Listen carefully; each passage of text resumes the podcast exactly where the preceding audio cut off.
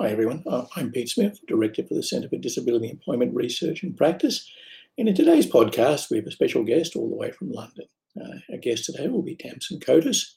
Uh, Tamsin is the co founder of Respond, uh, which she started in 1991. Respond is a, a counselling service that works with people with intellectual and developmental disability, as we refer to it here. Um, it has a long history. Uh, Tamsin retired from in 2016. Um, clearly, after that many years of counselling, you'd get a little bit tired.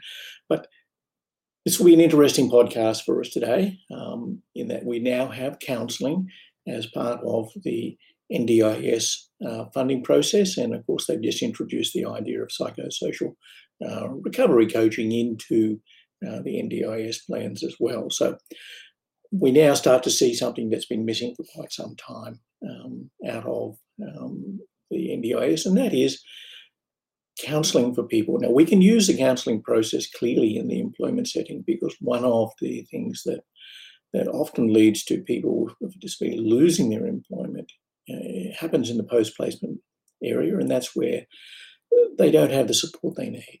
Um, and often that support, that absence of support, creates the anxieties, the sort of things that lead to behaviors that generally find people, well, unemployed very quickly. And this is an interesting thing to look at it from this perspective because one of the things that we find in our work, and particularly when we're working with consultants, is they need counselling as well. They need it in the workplace so that they can give themselves permission to do their job the way they want to. So hopefully, Tamsin will be here shortly, and you won't have to listen to me talking uh, to myself and potentially going around in circles with my conversation. So not too long now, and um, Tamsin should be here. So let me read a little bit more about what they do at Respond because they I've followed this organisation for for quite a few years, and they've got a really good story. Oh, and looks like Tamsin's just entering the studio now, so we won't have to listen to me waffling on for much longer. This will be a topical subject, and I hope you, you will enjoy this one tonight. I'm certainly been looking forward to this one. Um, and in a second one, we'll be able to hand over to Tamsin and let her do the talking. So any tick of the clock now. So as you can see, um, responders, oh, um, looks like system says that Tamsin is online and any second hour it'll flash up that she's available. So not too long now.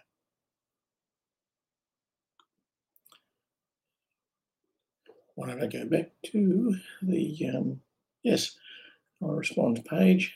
Um, it's really quite interesting because it says it's a national charity that provides uh, therapeutic and support services of people with learning disabilities, autism, or both who have experienced abuse, violence, or trauma.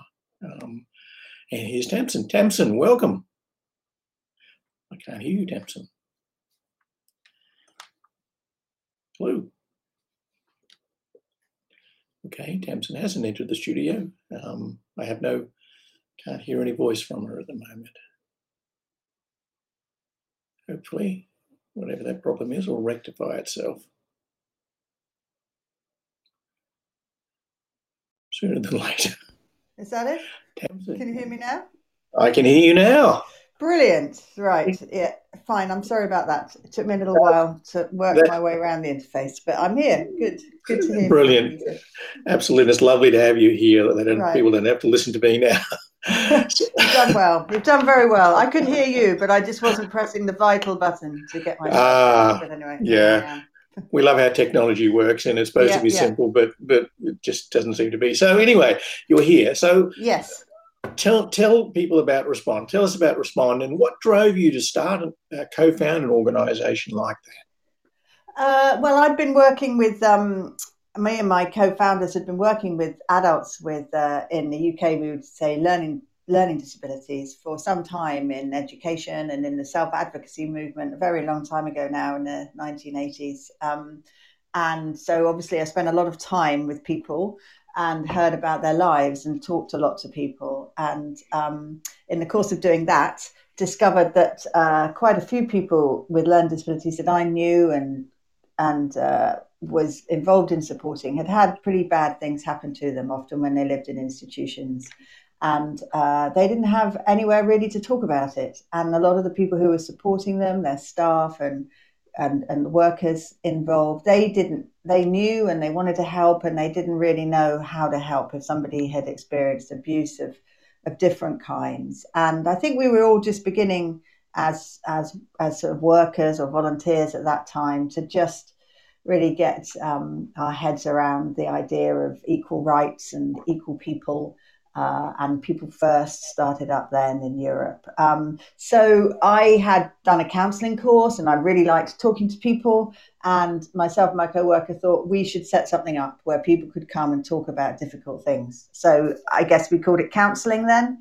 And um, we wanted to run support and training for staff as well, because we just felt very strongly that. Uh, good workers were allies for the people we were supporting and and um, and needed you know needed positive encouragement to to to be as uh, emotionally sensitive as they could to uh, to the people they were supporting. So that's what Respond set up to do to provide counselling to people with learning disabilities and support and training for their carers. Uh, and that was in the early 90s. And it since then has grown and continued and developed so that um, we started to work uh, with younger people at the turn of the century and that's been that was a very the early 2000s that was a very exciting development. And the schools project developed and uh, it, the, the, therapy just grew. And i suppose one of the things that i realized as quite an inexperienced counselor at that point was that the therapy that, that was on offer in the world to, in, in the uk to people wasn't really uh, suitable or accessible to people with learning disabilities for a variety of reasons. And this just seemed all wrong it seemed all wrong from an equality point of view, and it seemed all wrong from a mental health point of view. Uh, too often, people's learning disabilities were seen as the difficulty, where in fact they may have experienced horrible things or losses or struggles of identity and development, and um, there was nowhere like you or I would have to go. Uh, so we wanted the, the therapy that they had increasingly to be really good and good quality and connected to a lot of what we understood about therapy and how it helped. And so I became, and my co workers became very keen in developing really high quality therapy, which involved a lot more training for ourselves, obviously, um, and just really thinking about it, really thinking about how it helped, how people could make use of it, and what approaches helped. And that was the work of Respond. It, it's interesting you say that. Now, I, I, can recall when, when I started working in disability uh, as a direct support worker, and I was studying counselling and psychology at the time. Mm and generally it was accepted in the in the service provisions area that, that we didn't do that sort of thing with, with clients with learning disabilities yeah. um, and i actually started doing it but i but i got permission and i was told you have to do this very quietly on the side and tell mm. no one mm. and it it almost it was oh that the idea or the concept that that you could actually do counselling with someone with a learning disability in their setting, whether it be their home or the workplace, was like, well, no, we don't do that because yeah. we don't we don't know how to, or they won't understand it, yeah. or it was as though we'd actually decided that they were people with learning disabilities were less than human and didn't need mm-hmm. the same supports that mm-hmm. we needed. And, and, and it, it seems to me that I'm not sure that we've progressed very far. Well, I yeah, I've been through. I mean, you know, it's a long time since then now, isn't it? It's thirty years. Um, I, I, think that uh, things have moved on. There has there have been developments, and I. Um, but unfortunately, mental health here in the UK, mental health services are under huge strain and not good enough for anybody. So there's an equality there. They're not good enough for people with learning disabilities. They're not good enough for anybody. And I think that has set back a lot of what we wanted to do, which for some of the time we did have some, you know, I really did feel we were making progress in as much as we began to influence um, trainings for other therapists. That was a big step forward when we started to get in, asked to teach on training programs for the sort of recognized psychotherapy training bodies and just generally to increase the recognition when we um, rent out to visit schools and social work teams to just say the emotional lives of the people you're working with really matter. It really matters. The things that have happened will affect them, and the way you respond to those difficult experiences will really help how they manage themselves and feel better and um, understand their own emotions better. So I've always been really committed to trying to de- to decomplexify psychotherapy and say yes it, it's really a complicated thing but it's not that complicated to to draw on and and put into practice in your direct dealings with people so that's my right. kind of mission uh, it, and I, so, so, sorry, I was no, going to no. say, even if you can't access it in clinics, if we can affect the way that um, workers relate to people, then that's a huge step along the way. I, I, think it's interesting because I can recall conversations uh, many years ago um, when I was working in the field uh, where people, particularly uh, mental health professionals, were wedded to a particular approach to therapy. And uh-huh. if the uh-huh. client didn't respond to that, they would just go, well, you know, this person doesn't understand. There's no, we're just wasting our time, mm. which, which was always the antithesis of how it worked for me because I, you know, I was lucky I was influenced by people like Emmy Deurzen and people like that uh-huh. And trained by them. So I was kind of lucky and came from a different viewpoint. And, and I think that maybe what we're missing is the concept that as as as unique as people are, we actually have to give them a unique approach as well. Mm-hmm. You know, and and it, it to me it, it seems that one of the failings or one of the things we don't do often enough is we don't go, what are the the therapeutic methods that would work for this cohort of people or the people in this setting. Yes. Um, we don't still still see a lot of that yet, but I think that to me is a valid way of, of working with people with learning disabilities. Uh, yes, for sure. I mean, I think I, I mean, I think it really helps. Obviously, you need to have some training yourself. You need to know what it is you're doing, and you need to have an understanding of how what you're doing helps and why why it does. But in terms of um, how you put that into practice, you meet a person. You're interested to know who they are, how they feel, how they react, what matters to them, how they relate, uh, what their experiences of authority have been, um, what their childhood experiences have been. And if you if you bother and tr- take the time and try to find those things out, which is often not straightforward with someone whose um, communication may be unusual or idiosyncratic, but it's possible to do, often by talking to other people who know them too. Then you you you get to know a person, and then you apply the understanding that you have about therapeutic approaches and how they help to that to your dealings with that person, to your communications with that person. Uh, right. So it's always about the individual person to start with, for sure.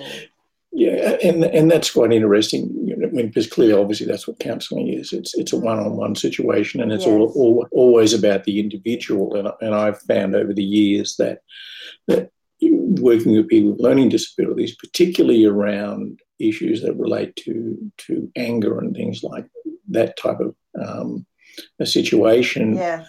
Often there's this this thing. What we miss is that as part of the process, we need to recognise that potentially the person doesn't want to take ownership of that anger, and sometimes you've got to work with them as and place that anger in a third party so that mm-hmm. you can have a discussion with them, so to speak. Where we talk about that angry person over there and the impact mm-hmm. they're having.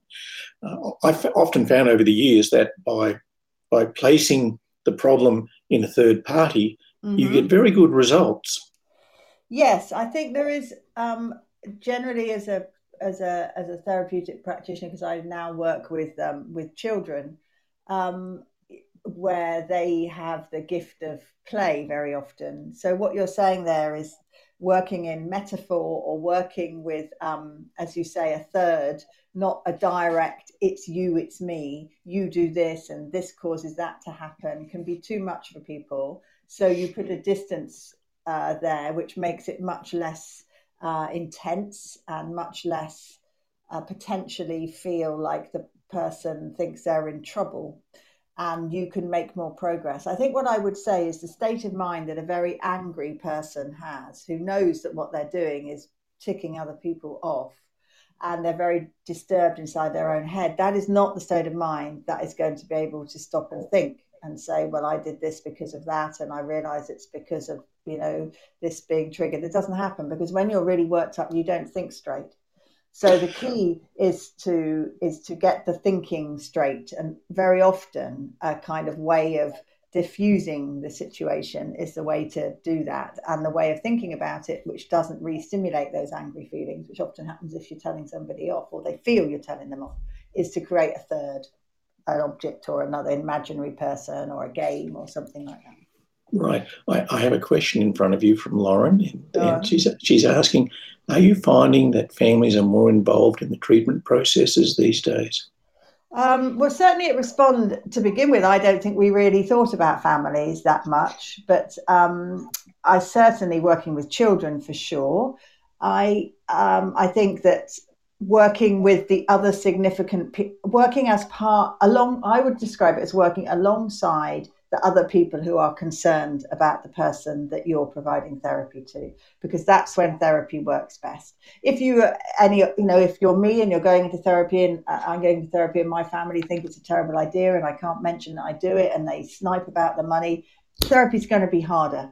It's better to have people alongside. So often that's family members and uh, sometimes it's key members of staff. So i think that in an i think that is part of the work and what makes it different often from working with um, a non-learning disabled or non-vulnerable adult who comes in under their own steam and isn't dependent on lots of other people for making their life tick. So we learned at Respond quite often we learned the hard way that it's just much better to work alongside people if you can. And that's where explaining what you're doing and why and being able to do that in a in an empathetic and um, encouraging way is so important because it's it can be a strange thing and um, people can feel worried about it. So yes, it obviously raises lots of questions about confidentiality and privacy, which presumably we'll come on to. Absolutely, and why don't we go there right now? Because okay. because you know clearly one of the things you know when you start out you're you're taught you know privacy, mm. confidentiality. Yes. The client is the client, and the family are, are not a part yeah. of it. And and yeah. you know when I was when I was working in employment services as a therapist, it was always a case of you can talk to the individual, but you can't talk to their family. It's like yeah. the family are the guardian, and that's the reason they're here. And without them, yeah. we can't. And the therapist would just go flat out, "We're not talking to the families. Yeah. We're not telling them anything," which to me is counterproductive.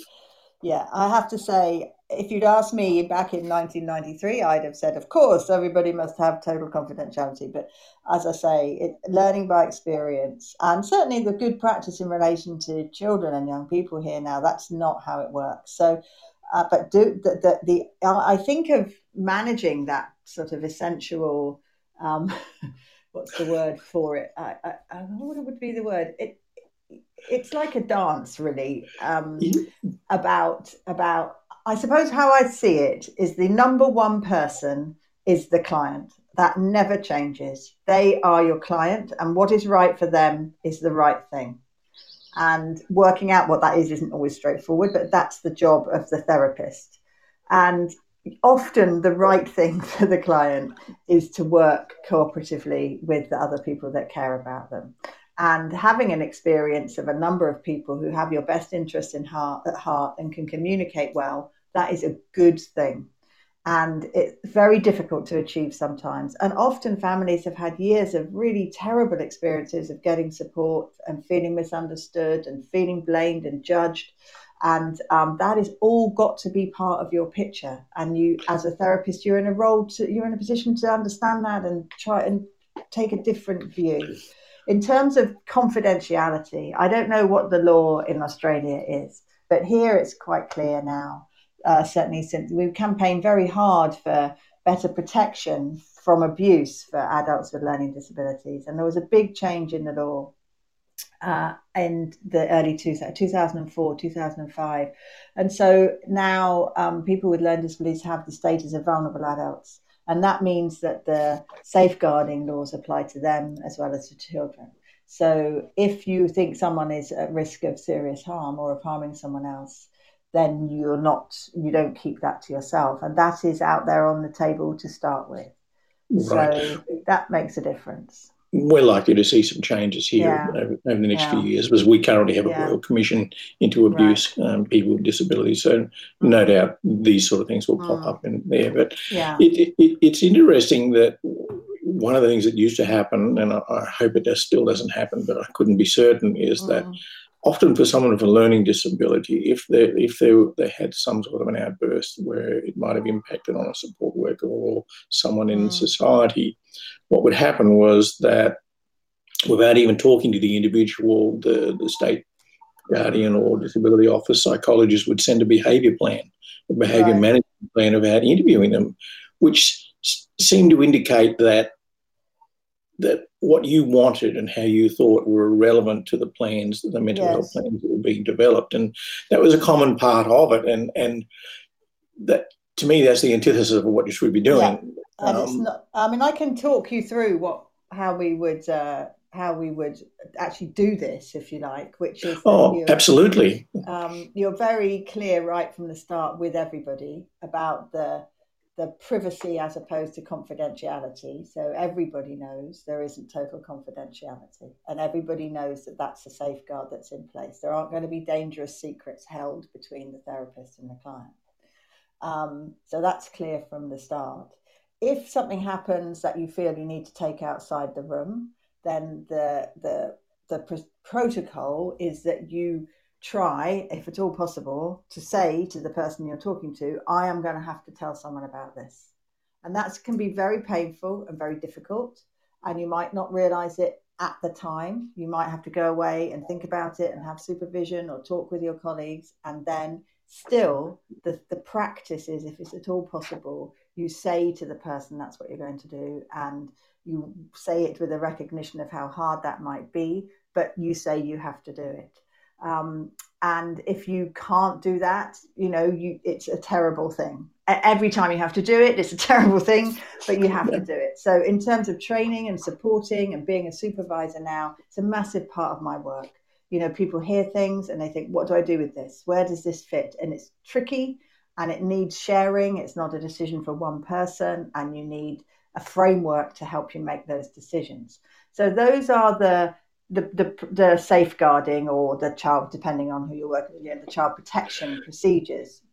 But there's another much more subtle process of sharing what's happening without breaking privacy.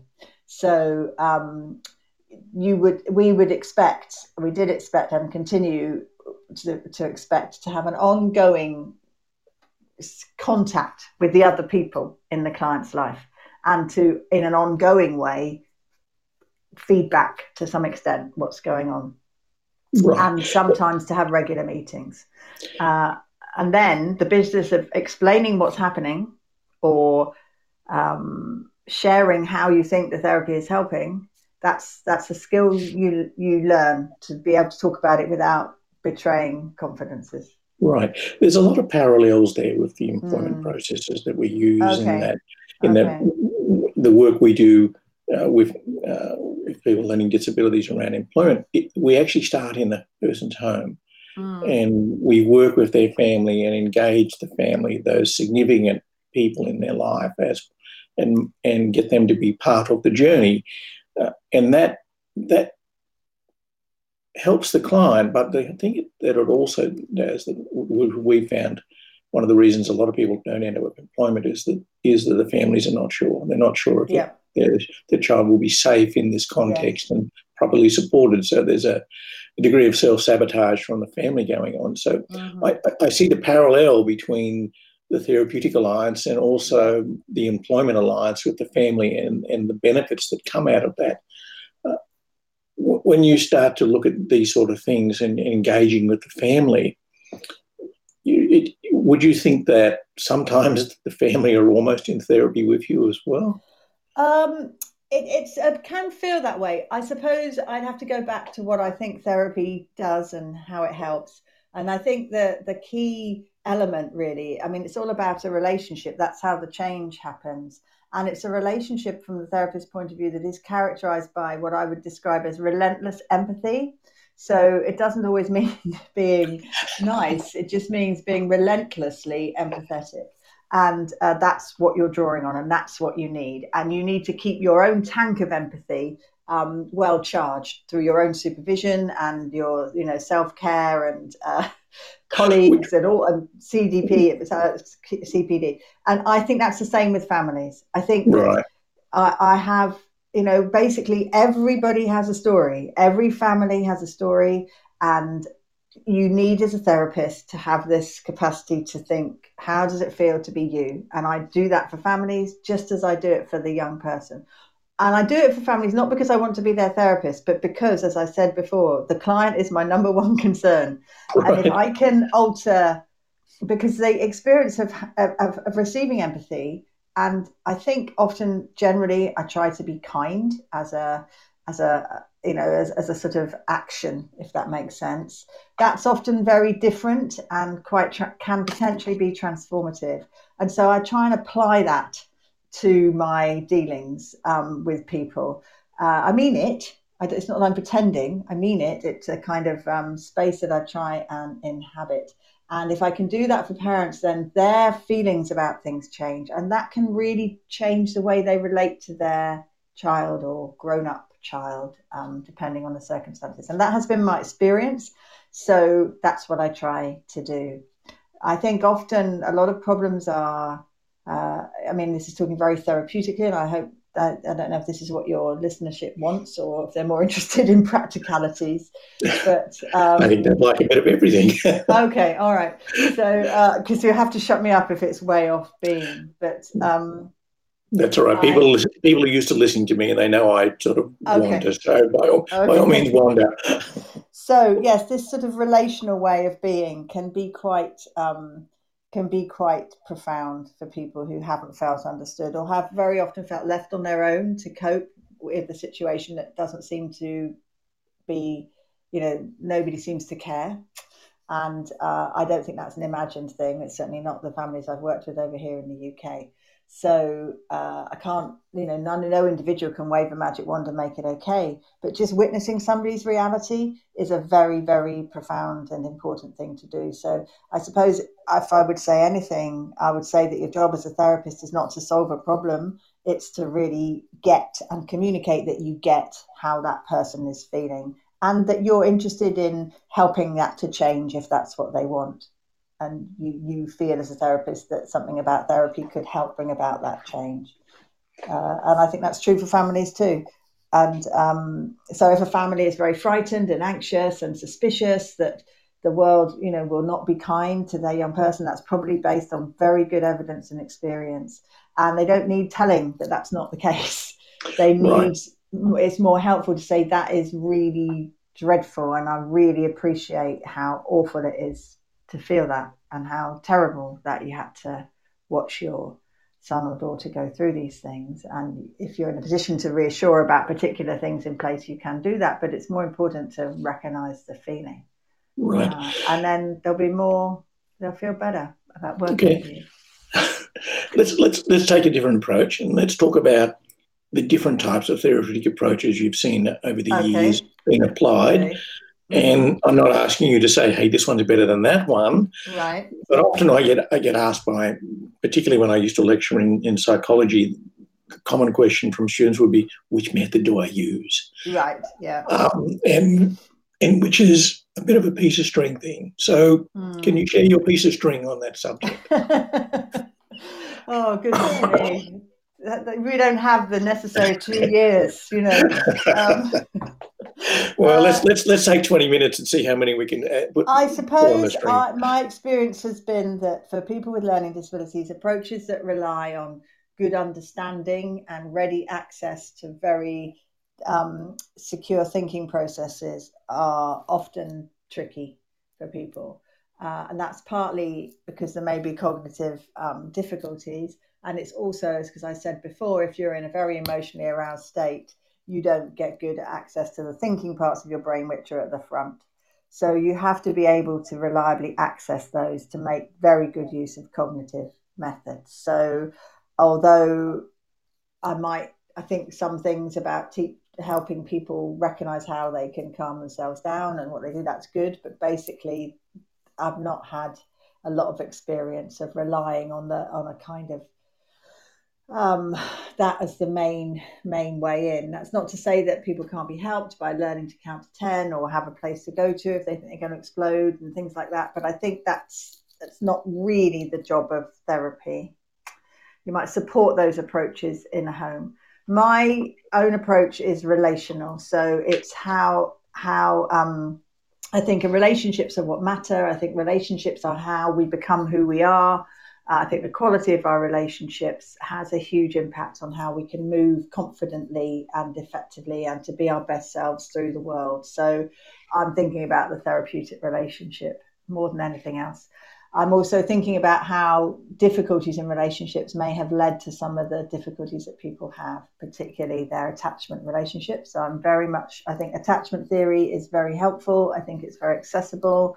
I think to think, well, if somebody had this particular experience when they were small, that might have affected how they relate to people going forward. And that helps me understand why, for example, they don't trust me to be helpful.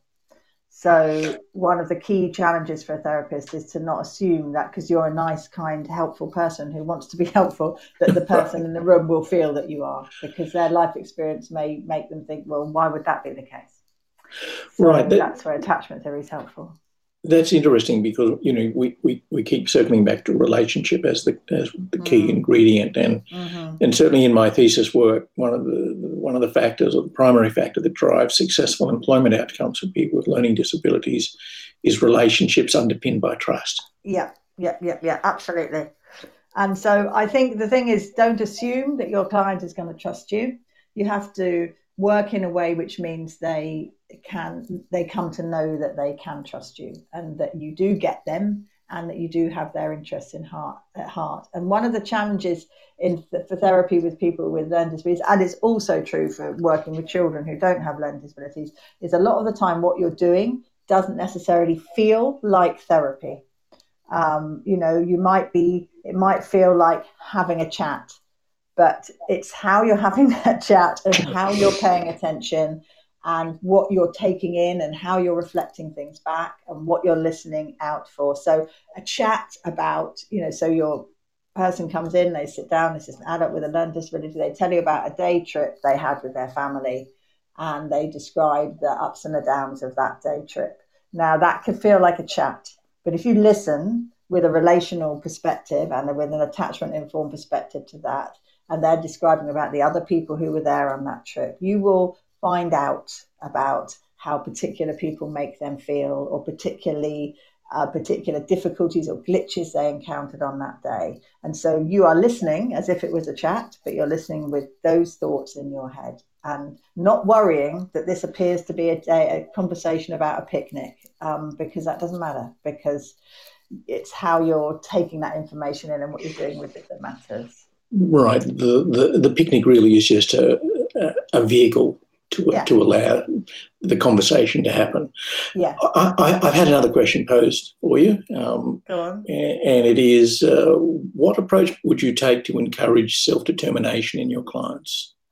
Oh, um, listening, the most thing. listening, not contradicting, not cutting across the feeling, um, really saying, uh, I get how that felt. I'm really, that's really wrong. That happened to you. I'll, I'll, when I'll say things like, you know, that sounds really hard. What would you have liked to have happened there instead? If that happened again, what do you think you might do another time? Not in a testing way, but in a like, wow. And if, if you were to get in that situation again, what do you think you would do?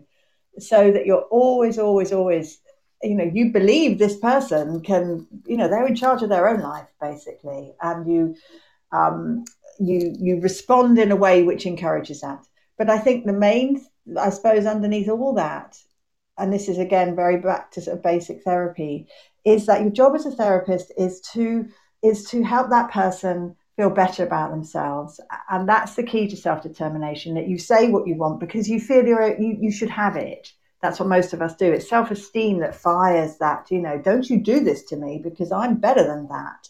And you get that from self esteem. And the way you get self esteem is to feel that you are enjoyed, uh, an enjoyed person, a valued person, a person that people are glad that they're, have, they're glad to have you around. Um, and they're pleased you're in the world. Now, for a lot of people with learning disabilities, they're, you know, we know a lot more about privilege. They're a long way behind the starting line in that experience emotionally for all kinds of reasons that are to do with how society is organized and capitalism and what's valuable and what isn't and what lives are worth things. So I feel very strongly about this stuff, BD. You might have to shut me up. But um, no, I'm, I'm, I'm, I'm on the same page with you, so go for your okay. life. so as a therapist, you know, you're only one person. You, you obviously, you know, you're not going to change, you're not going to bring about a revolution. But as a therapist, you can really make it your job for that person to feel that you are genuinely, authentically pleased to see them and glad they're there and happy that you know them and interested to know more. And you don't have to make that up because it's your job to find the person that makes you feel that way through the relationship. And uh, I often quote a poem, which uh, by a, a, a, poet here, a guy called Lemn Sissay. I don't know if he's known in Australia, but he has his own experiences of care and trauma. He wrote a poem called, it was about a mother and a baby, and it was called, the strapline for the poem was, Every mother wants a baby like you. And it described how a new mother, in the best circumstances, feels when they look at their baby. This is the best baby in the world. Now, something about that feeling crystallized. Every therapist wants a client like you. So I am trying to get to that place through getting to know my client and finding the most likable, enjoyable parts of them. Now that's like a podium speech. I realize that, and I don't want to sound like that, but I really feel this so strongly, and it's really, and it's not easy to do, and you don't, you can't pretend, but it's possible. And if you do that, then people have that feeling that they are enjoyed and their self confidence grows and they're much more likely to stand up for what they want in the outside world. Right. I, I think you've given a really interesting clue to the workplace setting where one of the things okay. we try to do is create a natural support that that mm-hmm. person that becomes mm-hmm. the person they trust they go to that will will support them in the workplace whether, whether it be a co-worker or a supervisor and it seems to me that part of the process of, of building a natural support would be around creating that capacity to to do those things that we're trying to do in therapy, but not so much as a therapy, but as as that support person Absolutely. who who Absolutely. who makes them feel valued and and an important part of the workplace. Yeah. yeah. That seems to be more equally as important as Absolutely. teaching someone the workplace skills. Absolutely, absolutely. You know, because if you think you are making somebody think, "Oh God, here they come again," then you're going to be on the back foot, aren't you? Before you start. So the supporters in the workplace, they that's they need yeah, it's encouragement. And it's the same. It's not. This is not to infantilize anyone, but um, basically, as a as a parent, you get further if you say nice things. It costs nothing. It costs nothing to appreciate someone. It costs nothing if you somebody does something and you like it, say so. I would say that like for people just out there, just say so. Don't make up something you like if you didn't like it. But if there is something you like, say so. It was hey, I really enjoyed chatting with you about the football today. If you did, say it. You you just can't do enough of this stuff as long as you mean it and it's not done in a patronizing way. Right, and, and, this circles back to the notions of self-esteem and self-determination. Yeah, absolutely. absolutely. Uh, all of these factors that make someone confident in a workplace exactly. or in, in, in any setting for that matter. Absolutely. Any setting, any person. I mean, this is what I'd like to say is that we all need this. Every human being likes to feel part of something. They like to feel that people are pleased they're there. Um, if they do something good and somebody says so, that feels great uh, we want to feel those things. And then we think, yeah, it's good that I'm here. And uh, yeah, this is good. I feel all right about myself. Now, that's a human thing. It's just that if you have a learning disability and maybe, you know, you've really struggled to feel successful, that's going to be very hard. So you need to make an extra effort. But that's not making it up. That's not giving the past to behavior that's really unhelpful. It's doing it in a way which continues this underlying bedrock of appreciation, respect, and value. And if you can't feel those things, then you're not a good person to be a supporter. You know, mm-hmm. that's what you need to cultivate in a workforce to support colleagues who have. Um, yeah, but, but it's really interesting that. yeah. you know, we're hearing these things and we know these things, and these are mm. are the things that every human expects as a normal part yeah. of their existence, and yet.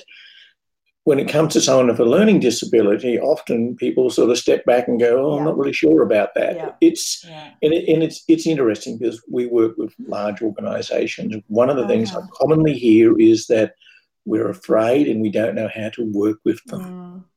And I, am I, I, still have don't have an, uh, an answer that you're too far away from smacking yeah. him in the head uh, yeah. often, but it just it, it it seems to defy description that when it comes to mm. someone with a learning disability, yeah.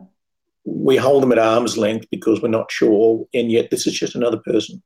Yes, and I, I, I mean, obviously, the main way to that that gets challenged, as with every sort of discrimination and fear of the other, is through actual lived experience. So, you know, um, if I was meeting a group of people I'd never trained before, I would start by just, and I'm sure you would do the same, Peter. You know, what's been your experience? Who do you know? You know, in in your life, what's what's been your experience of of learning disability of people with learning disabilities and, and people will have it and it's good to start talking about it because that's an excellent starting point for getting the the main concerns out and then there'll be people in a group who have really you know different lived experiences which then contribute to the to the group um, the group considerations and uh, you know because often anything that has a hint of sort of othering in it is is driven by fear and inexperience.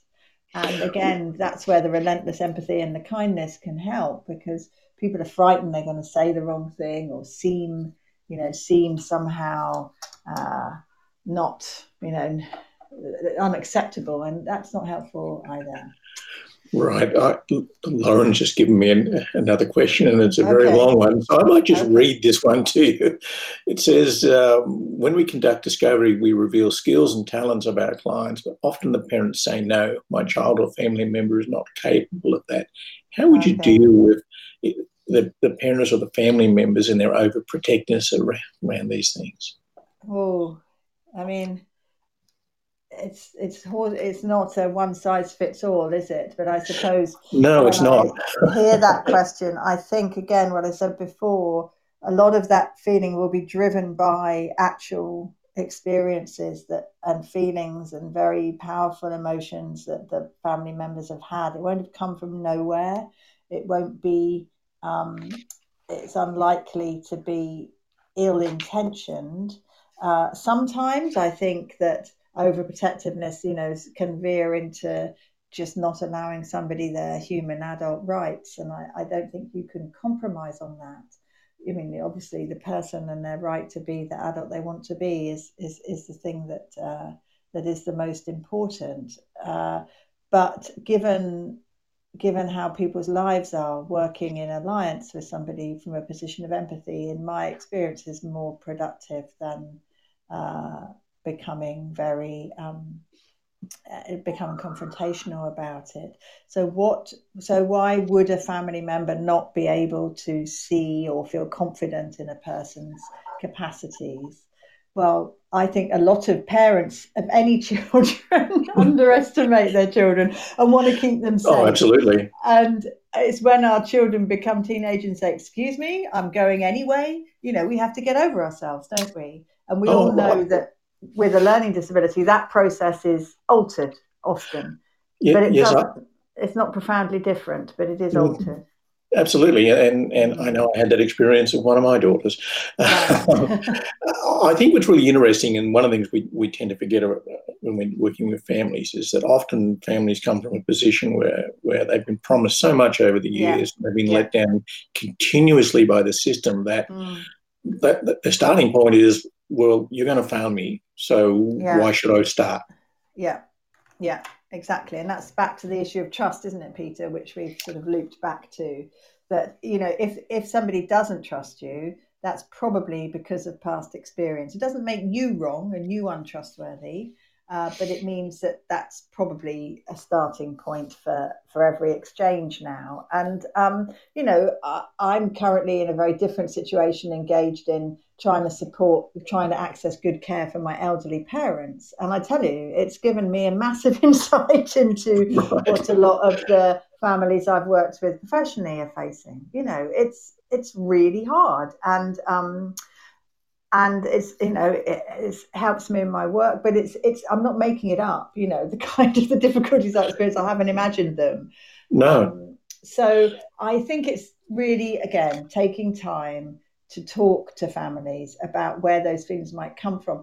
And doing that helps the family own the feelings as their own because what you really want to do is help them manage their own feelings. So they don't get in the way of the extraordinary progress their son or daughter is going to be able to make because their son or daughter needs to be free to be their own selves just as we all do when we individuate from our family members. But that as i say that process is complicated by the lived experiences of, of learning disability. So right. i think we need to work with an understanding of those it, it almost suggests that the starting point is almost like a very mild form of family therapy before you can actually start to work with the individual. Uh, uh well, I suppose yes. In as I understand family therapy to be, you know, an approach where everybody everybody's perspective is valued and um, heard. Uh, and people see how the relationships between each other affect what's going on in the family. I do still, in my heart, have a lot of. Uh, I really think people should have their own therapy. You know, I I think family therapy is is it's really helpful, and I think the principles of it can be extremely useful.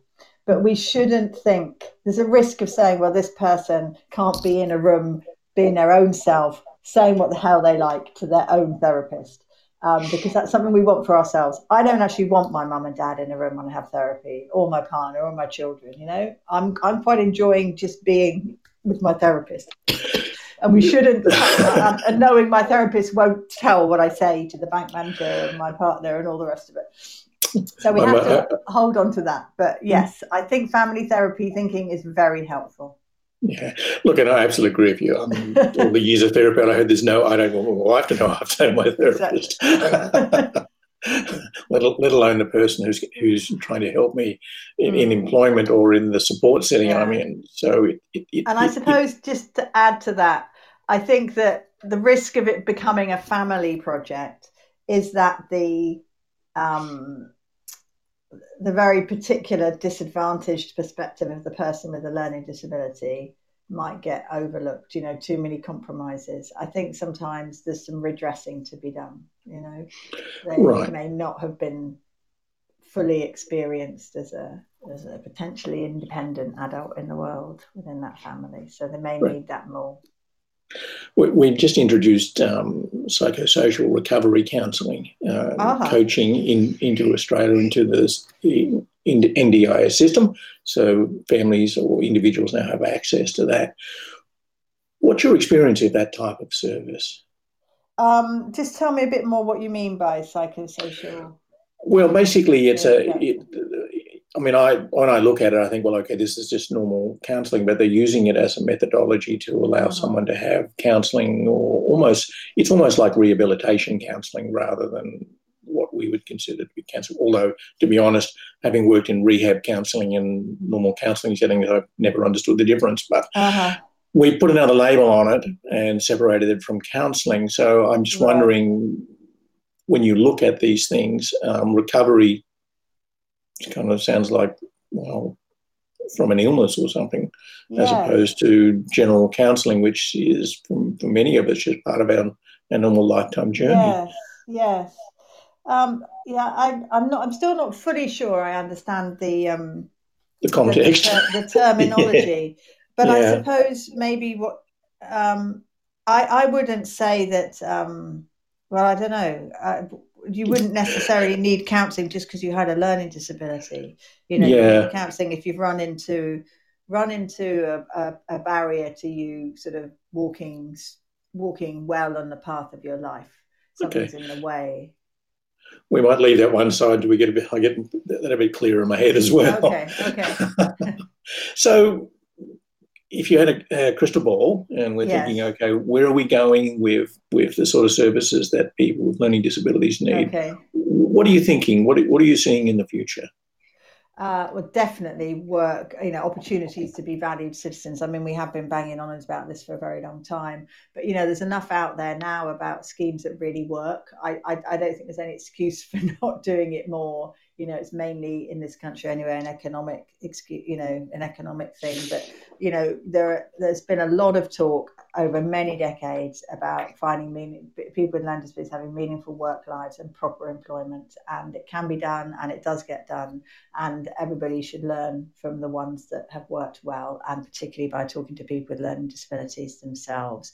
So i would want to see that grow. And i think that if it doesn't very often it'll be because um, as well as sort of historic the devaluation and dehumanization which i don't think ever goes away but i think economic difficulties do make a difference too so in terms of the dehumanization and um, uh, objectification and othering, I personally feel that um, you know there's a long way to go for society, but uh, things like the Black Lives Matter movement and a general acceptance of equality of humanity, which I like to feel.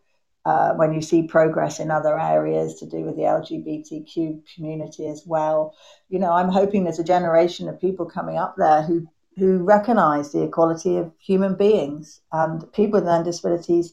Some of the things that happen to them are because that isn't there. A lot of things are, and we can't get past that. And that is always a driver in my work too. So I hope that people with learning disabilities will benefit from changes that are occurring there. I hope they are occurring. I think economics and political commitment is a massive, massive factor. You have to keep fighting and arguing and demanding and learning from best practice. It's not really crystal ball, Peter. no, no. I mean, uh, I, I'm, my mentor often says to me that I've been doing this for 60 years and I'm still fighting the same battle. Um, and I sometimes think- I, yeah. I feel the same way. yeah but i'm not um i think that's right i mean probably the, the the difficulties don't change but you continue to work with a commitment to changing them as best you can in your own in your own work sphere. Um, and it's not a question of proselytizing but it's a question of speaking up whenever you can. And um, I, I think people who are employed now to work with people with learning disabilities, there's a different values base to that. I think economics gets in the way, low wages, poor job conditions, poor employment conditions. So those things really matter. Uh, but also there's a there's a statement of value that is different from 30 years ago, and I hope Right. that continues. Um, yeah, but I suppose I think keeping. I mean, I'm a bit old now. I've been doing it a long time. I do, so I can't be. I'm not all full of this. I'm still full of energy. I just think keeping hope alive is a- is something that's a political act in itself, and that's something I think it's very important to do. Uh, and if you can do that on a micro scale, then that's really what matters, and then the Well- rest will. One person at a time. Yeah, exactly, Absolutely. exactly that. Th- This has been excellent. We've gone nearly an hour. Um, Right, so, gosh. So th- th- this has been fascinating. Um, any final words?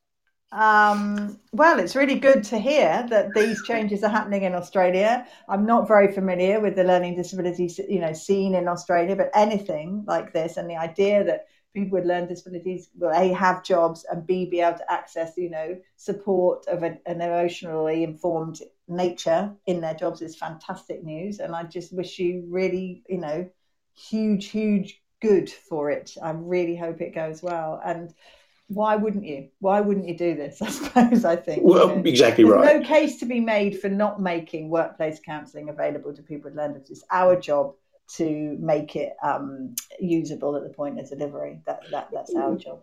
Well, to make it a normal part of the employment process, Exactly, it's, just, it's as simple as that. And to Yeah. say it's not possible is an equality issue in my in my book. And then I completely understand that people might feel unsure or uh, ill-equipped, but generally my experience is that people are much better equipped than they think they are. And Absolutely. It's a question of unlocking that. Well, this has been brilliant. I really want to thank you for your time. Well, it's been Um, fascinating. Thank you for inviting me. No, absolutely, and I and I think I think we'll have more conversations over the over the next few years. Yeah, yeah, absolutely. Keep in touch. Absolutely. Thank you very much for your time. I Well, really thank you. appreciate it. Good luck to everybody. And you have a lovely day. Thanks, you. All right. Bye. Okay. Thank you. Bye. Bye. And that ends um, our podcast. Um, I hope you've enjoyed it. If you have questions, by all means, e- email me and I can pass them on to Tamsin. Thank you, everyone.